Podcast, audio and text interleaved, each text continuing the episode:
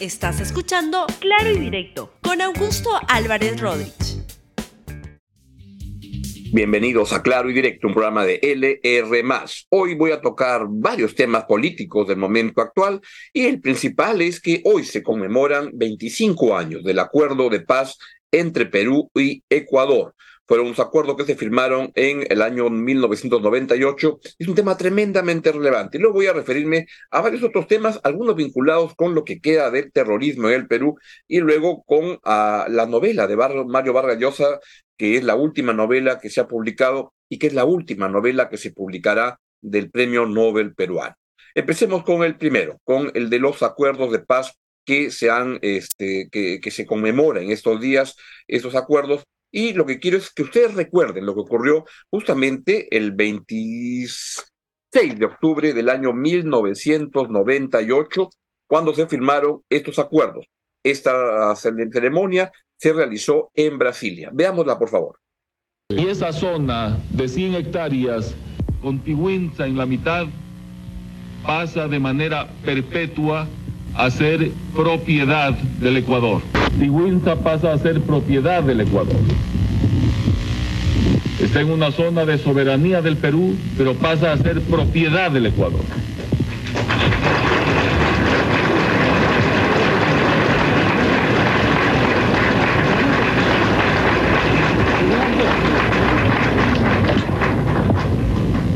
Y el área del CENEPA, el área de los conflictos, se convierte en un parque desmilitarizado y a partir de la firma de este tratado que se hará el día lunes próximo en Brasilia, vamos a empezar a ejercer la paz en ambos países y esperemos que para siempre. Muchas gracias. El señor que veían era el presidente Maguad, presidente de Ecuador. El presidente peruano en ese momento era Alberto Fujimori y esto fue lo que anunció. Buenas noches. Hoy ha sido un día trascendente y decisivo para el Perú. Durante 56 años hemos convivido con un problema que sin ninguna duda afectaba la vida nacional en decisivos aspectos.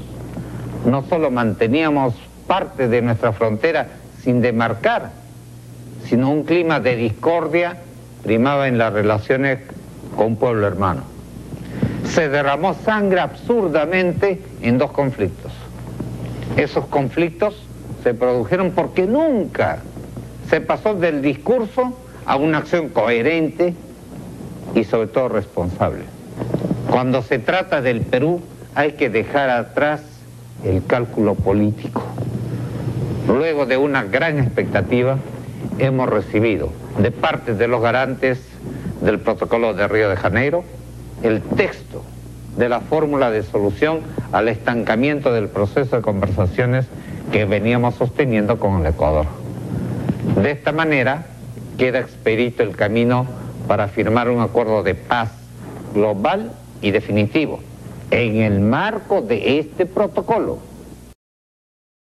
El gobierno de Alberto Fujimori tuvo cosas malas y cosas buenas. Esto del el acuerdo con Ecuador, una de las cosas más, más importantes y valiosas del gobierno de, Alberto Fujimori, y ahí les quiero recordar algunas cosas o contarles algunas cosas que vi personalmente ahí. En ese momento, en ese tiempo, yo trabajaba en, en los, en, participaba en enfoque de los sábados en los, las entrevistas que se hacían los sábados en radioprogramas del, del Perú, que hoy día justamente está conmemorando su 60 aniversario. Y le mando un gran abrazo a toda la gente de RPP, donde he pasado muy buenas épocas laborales y hemos participado en, tanto en radioprogramas como en, en Radio Capital. Y entonces, íbamos a, con Denis Vargas, que era el que conducía ese espacio en ese momento, a, entrevistar al presidente Alberto Fujimori. Y luego de la entrevista, que duraba una hora y media, dos horas, nos quedamos un rato conversando. Y recuerdo que en ese momento, esto no me recuerdo el año exacto en que ha sido, yo le pregunté al presidente Fujimori, le dije, él, él he escuchado que va a viajar a, a Ecuador. Y entonces este, le dije, ningún presidente peruano ha ido a Ecuador desde el conflicto con el del año 41, con el conflicto entre Ecuador y, el Perú. José Abelardo Quiñones González, el gran héroe de la aviación nacional, ese héroe porque en ese combate realiza un acto de heroísmo muy importante. en que este, el avión le, le, disparan y él en vez de salvarse se enfrenta y mete el avión contra las baterías de, este, de, que disparaban de Ecuador. Eso fue el año 41, y desde entonces cada cierto tiempo habían escaramuzas bélicas en la, en la región. Yo le pregunté a Alberto, al presidente Fujimori, ¿va a ir a Ecuador? Porque ningún presidente peruano ha ido. Y lo que nos contó a los periodistas que estábamos ahí, ya off the record, ¿no? Era, y dijo, pero si yo tengo que arreglar eso, ¿cómo puedo arreglar si no converso directamente con la otra parte? Y, este, y él me dijo, usted es economista, va a entenderme. ¿Cuánto nos hemos gastado los dos países en armamento, en defender ese espacio. Y yo dije, no, lo sé cuánto ha sido. Y me dio un monto, me dijo, es mucho dinero. Ese monto podría servir para desarrollo social en la región, etcétera. Y creo que a una idea de poder, y ahí nos esbozó un poco la, la, idea que luego cuajó cómo darle un espacio a Ecuador para que pueda este, darse un entendimiento entre los dos países. Bueno, eso fue ah, avanzando y culminó luego de los conflictos que hubo el año 95 entre Perú y, Ecuador, con sus armados fuertes, este, culminó en estos acuerdos. Estos acuerdos primero tuvieron un preacuerdo que fue la declaración de paz de Itamaraty, también en Brasil en el año 1995. Y en el año 1996 pues este se, 98, perdón, se produjo esa ceremonia que están viendo entre los presidentes Yamil Maguad y Alberto Fujimori con este, y, ahí se cerró con el presidente Cardoso, que es el, señor que está ahí este, al, lado de los dos, se cierra el acuerdo, y es un acuerdo que ha funcionado estupendamente bien, porque, porque ha, caminado. Ya el tema este, militar, bélico, se ha este, dejado atrás, y Ecuador y Perú miran con mucho entusiasmo su, cercanía y su, su mirada, que, que no tiene que ver con el gobierno de turno, sino que es una vinculación de largo plazo. Vean en ese sentido la ceremonia que se realizó ayer en Palacio de Gobierno entre ya los presidentes Lazo de Ecuador y Boluarte de el Perú. Veamos, por favor. Perú y Ecuador estamos unidos por lazos históricos de amistad que se construyen sobre la base de principios, valores e intereses comunes. Compartimos espacios que son cruciales para el desarrollo y usted, amigo presidente, ha trabajado con el Perú con responsabilidad y convicción para que nuestros países sigan fortaleciendo la comunidad de intereses que nos une en favor de la integración, del bienestar y el desarrollo de nuestros pueblos. Sabemos que ese abrazo fraterno entre ambos países, andinos como Ecuador y Perú, seguirán por los siglos de los siglos. Amén. Bienvenido y muchas gracias. Y ahora veamos lo que, lo que dijo el presidente Guillermo Lazo, quien va a ser presidente hasta dentro de muy poco tiempo, porque ya va a ser reemplazado por el nuevo presidente Ricardo Novoa, quien ha sido elegido por un periodo de 18 meses para completar el periodo del presidente Guillermo Lazo. Escuchemos, por favor, al presidente de la hermana República de Ecuador. Hace 25 años concretamos los acuerdos de paz luego de décadas de desentendimientos.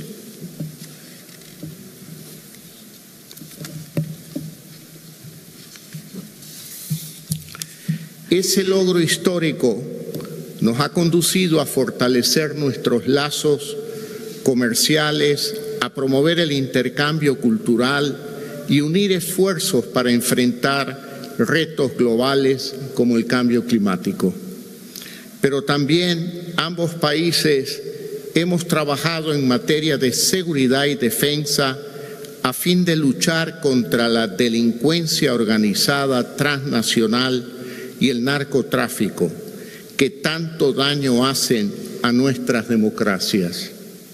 La actual relación entre Perú y Ecuador es un ejemplo inspirador de lo que puede lograrse cuando dos naciones se comprometen a trabajar por bienestar de su ciudad.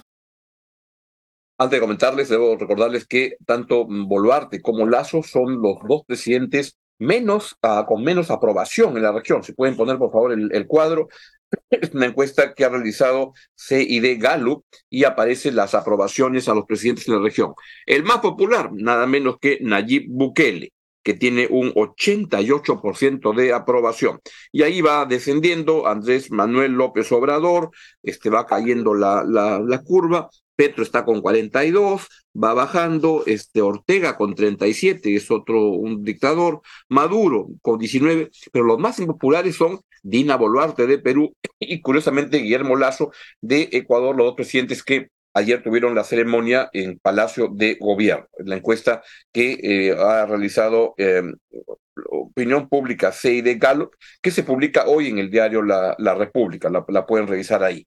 Y entonces lo que quiero comentarles es que en un contexto en el mundo en el cual las guerras están abundando por todos lados, guerras desde en la franja de Gaza entre Israel y Hamas y, con una Israel respondiendo a esta masacre terrorista brutal por parte de Hamas y que en esta respuesta lamentablemente hay gente de Palestina que está muriendo y que es una zona muy caliente, muy complicada del mundo hoy en día. No es la única esta, lo que está ocurriendo en Israel y en, en, la franja de Gaza este, mm, está haciendo un poco olvidar lo que pasa en Ucrania. Pero en Ucrania hay un invasor que es Vladimir Putin que ha invadido, este, quiere invadir Ucrania y hay otro frente de guerra y el mundo está muy, muy, muy caliente. En Corea del Norte hay un presidente que quiere, que anda siempre haciendo preparaciones de, ataques nucleares.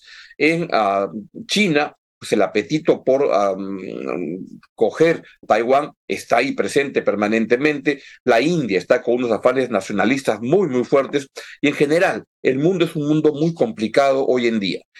En América Latina, lo bueno es que esos conflictos pues no se han dado. ¿Qué, ¿Qué, es lo que ocurre? Es que si uno ve hace 25 años el mapa de, de, de, Europa y lo compara con el mapa de Europa ahora, uno verá que son dos, dos, dos continentes totalmente diferentes en el sentido que han surgido nuevos países, las fronteras se han movido este, muchísimo.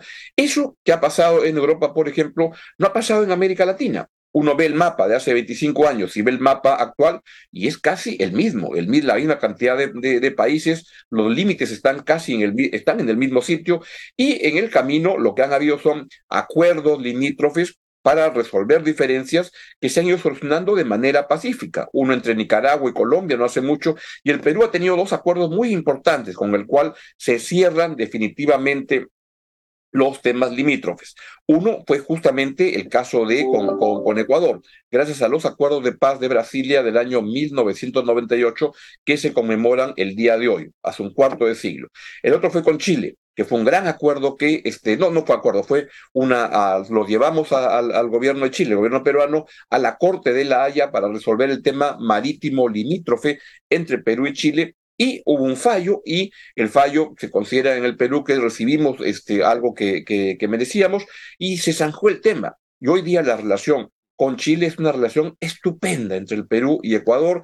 Van trabajando juntos los dos países para mirar un futuro coincidente en el cual los dos pueden colaborar muchísimo para en beneficio de sus poblaciones. Lo mismo ocurre entre Ecuador y Perú no hay ya ese tema esas diferencias y se van trabajando las cosas para poder llegar a acuerdos que sean mutuamente beneficiosos para los países, para las sociedades, para su gente. Y eso es muy importante. Es un ejemplo del mundo. En un mundo con tantas guerras, el tener una, eh, soluciones pacíficas, pactadas, negociadas o con acuerdos, como en el caso de con Ecuador, yendo a una corte internacional, como en el caso de Chile, es la manera como se deben resolver los problemas y en eso pues estamos dando un, un ejemplo al mundo en la, en la, región.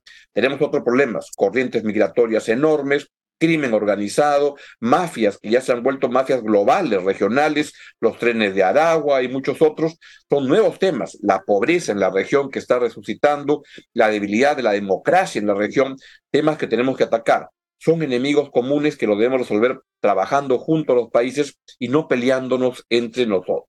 Bien, eso es lo que les quería contar con respecto al, tema de Perú y, Ecuador. Y además fue, debo recordar, un acuerdo que en su momento fue cuestionado por muchísimos, este, muchas personas, medios de comunicación, políticos. Este, recuerdo que, por ejemplo, a Lourdes Flores, que respaldó el acuerdo, fue muy criticada por, por unos sectores y la verdad que hicieron bien. Este fue un buen acuerdo que permitió resolver el problema entre Perú y Ecuador y este Y creo que dentro de todas las cosas que hizo Alberto Fujimori, esta fue una de las mejores que pudo haber hecho. Tuvo muy cosas malas, cosas buenas, pero el promover la, la, la, solución definitiva, la relación con Ecuador, fue algo estupendo que hay que conmemorar con mucho aprecio por los futuros de Ecuador y de Perú. Vamos a otro tema y tienen que ver algunos temas vinculados al terrorismo o a lo que queda del terrorismo. El primero y los invito a que puedan ver, por favor, lo que apareció hoy día en la página de la República, en la página 15. Se habla que el senderista Juan Santos Romero no era un lobo solitario. ¿Quién era Juan Santos Romero? Juan Santos Romero era este señor que manejaba este colegio en Trujillo, donde se adoctrinaba a niños con este lema, formación vinculada a Sendero Luminoso. Están viendo ahí justamente las imágenes. No sé, José, si podemos pasarlo con, con, el, con el audio o son esas imágenes nada más. Vaya, va, va, vamos a escuchar. Producción nacional y trabajo para el pueblo. Volviendo a luchar, el triunfo alcanzará. Volviendo a luchar, el triunfo alcanzará. Bien, marxismo, leninismo, un pensamiento.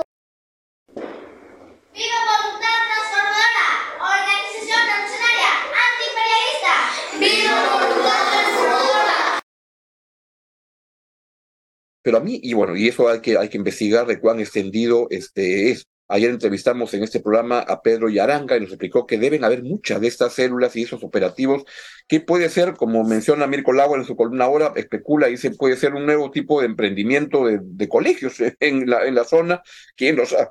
Pero esta persona, lo curioso es que Juan Santos Romero estaba este, registrado como militante de APP. Ahí se ha hecho mucha bulla. Yo tengo la, la, la, la, sensación, conclusión evidente que APP no es un partido que acoge a, a, terroristas. Lo que me lleva a pensar es que esto puede ser parte de una nueva táctica de la gente de Sendero Luminoso o Movadef, o lo que queda de Sendero, que es ya no meterse al Movadef, sino infiltrarse en partidos políticos, y ahí me preocupa que de qué manera podemos chequear para que esto que ha ocurrido en APP, APP podría ocurrir en muchos partidos políticos, que sea una nueva táctica de la gente de Sendero que va saliendo. El señor Santos salió luego de 12 años de, prisión por matar a cinco personas me pregunto, tan poca condena, tenía solamente este, 12 años por matar a cinco personas, hoy se quiere condenar por 30 años de cárcel a quien roba un celular. Hay como una desproporcionalidad en eso. Pero lo que el punto que quiero hacer notar es que es importante que nos preocupemos de qué está pasando con la gente que ha militado en, en, en, el terrorismo y que luego de salir puede seguir estar en las andanzas, como es el caso de Juan Santos Romero, pero que lo hace de una manera camuflada porque se van infiltrando en otros partidos. Apostaría que esto que ha pasado con APP debe estar ocurriendo en muchos otros partidos políticos y habría que estar viendo de qué manera esta militancia le sirven como fachada para poder operar. Es un tema que debería preocuparnos de hacia dónde están caminando lo que queda de Sendero Luminoso.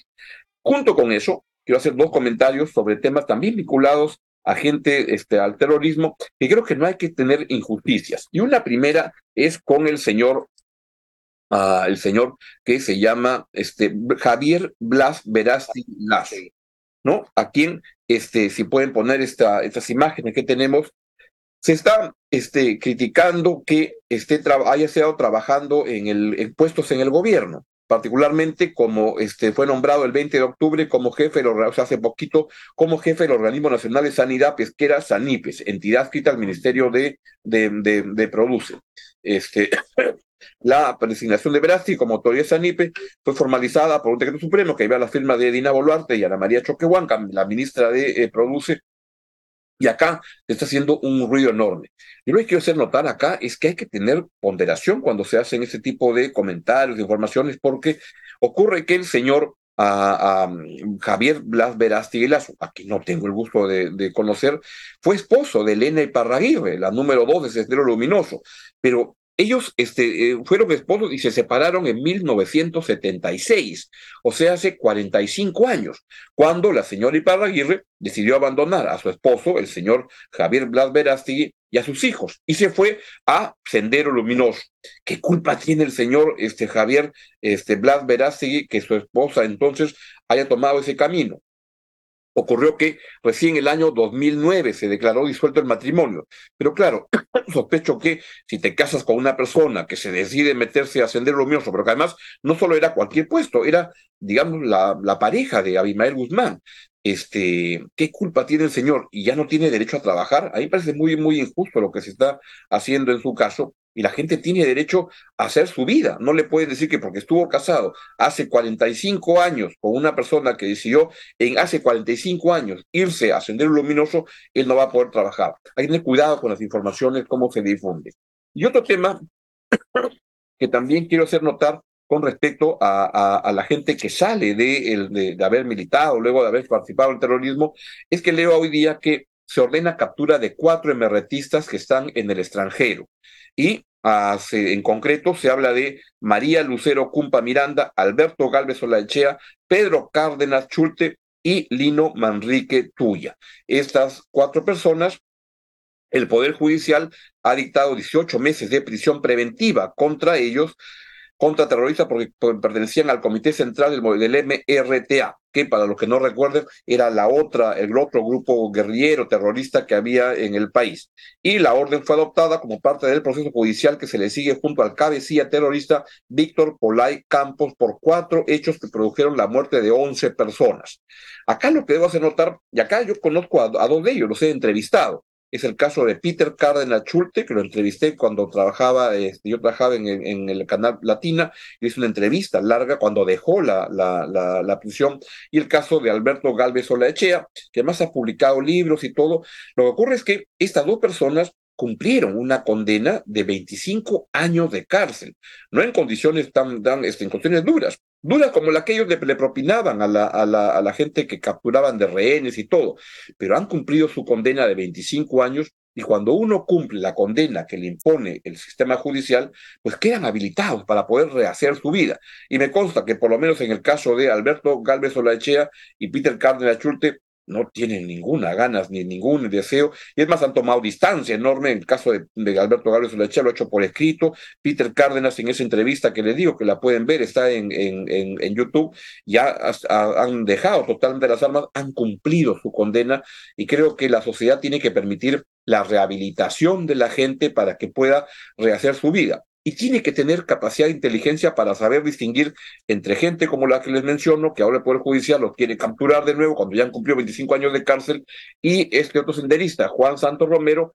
que sigue en las andanzas y que lo que pretende es seguir armando y siguiendo con esta campaña proselitista en favor del sendero luminoso. Ojo con eso, hay que ser muy cuidadosos en ver cada caso y ver cómo se puede trabajar en esa dirección. Y por último, quiero despedirme es simplemente comentándoles que y recomendándoles que lean la entrevista que aparece hoy en la República, en las páginas 2, 3, a Mario Vargas Llosa. Este, es una entrevista que le hace el colombiano Carlos Granés a Mario Vargas Llosa, porque hoy se está publicando la última novela de Mario Vargas Llosa que se, se titula Le dedico mi silencio. Es una novela que gira en torno a la música criolla. Y cuando digo que es la última novela de Mario Vargas Llosa, lo digo en dos sentidos. Es la última novela que se, ha, que publicado, porque aparece el día de hoy, y es la última novela que va a publicar Mario Vargas Llosa, quien tiene una carrera enorme, que por, no por en, en, vano fue premio, le dieron el premio Nobel, donde ha publicado 20 novelas en 60 años. La primera novela se publicó el año 1963, La ciudad y los, y los perros, y la última se publica el 2023, que es justamente Le dedico mi silencio. Yo soy un entusiasta de, las novelas de Vargas Llosa y este, de las 20 novelas, estaba sacando la cuenta de hoy, leí unas 16, me faltan unas cuatro o algo así, calculo. Es una obra estupenda, valiosísima de aprendizaje sobre el Perú, de cariño, de amor al Perú, con uno de los planos globales más importantes, pero cuyo eje de su obra ha sido siempre el Perú. Ha anunciado Vargas Llosa que este, se retira que es de, escribir, es la última novela que escribe, escribir un ensayo sobre Sartre, que es alguien que él admiraba mucho desde, desde muy joven, y con eso cierra su trabajo. Ojalá siga escribiendo sus artículos quincenales y este, justamente le pregunta Carlos Granés en la entrevista que aparece hoy en la República este, sobre esto, y él sobre qué ha significado entregar su vida a la literatura, y lo que dice es, es para mí una de las cosas más hermosas, la literatura me ha dado enormes satisfacciones y he conseguido dedicar mi vida a ella. Algo, ¿me puede sacar por favor el aviso de 24? Ya sé que ya, ya, ya va a acabar, un ratito, no se, no se desesperen en el switcher que es una actividad que ha comido prácticamente toda mi existencia. He trabajado siempre en la literatura y cerca de la literatura. A menudo digo que yo no conozco discotecas porque cuando la gente iba a estas, yo me dedicaba a la literatura y aunque eso parezca una mera anécdota, en cierta forma lo dice todo. Ha sido una pasión, una entrega total, mi disciplina, mi dedicación, mi diversión, mi compromiso, todo. Les recomiendo mucho la, entrevista de hoy en La República, pero más les recomiendo lean las novelas de Mario Barriosa, que son estupendas. Bien, de esta manera llegamos al final del programa de hoy. Les deseo que tengan un muy buen día y les recomiendo que se queden con la excelente programación de LR. Hasta mañana. Gracias por escuchar Claro y Directo con Augusto Álvarez Rodríguez. Suscríbete para que disfrutes más contenidos.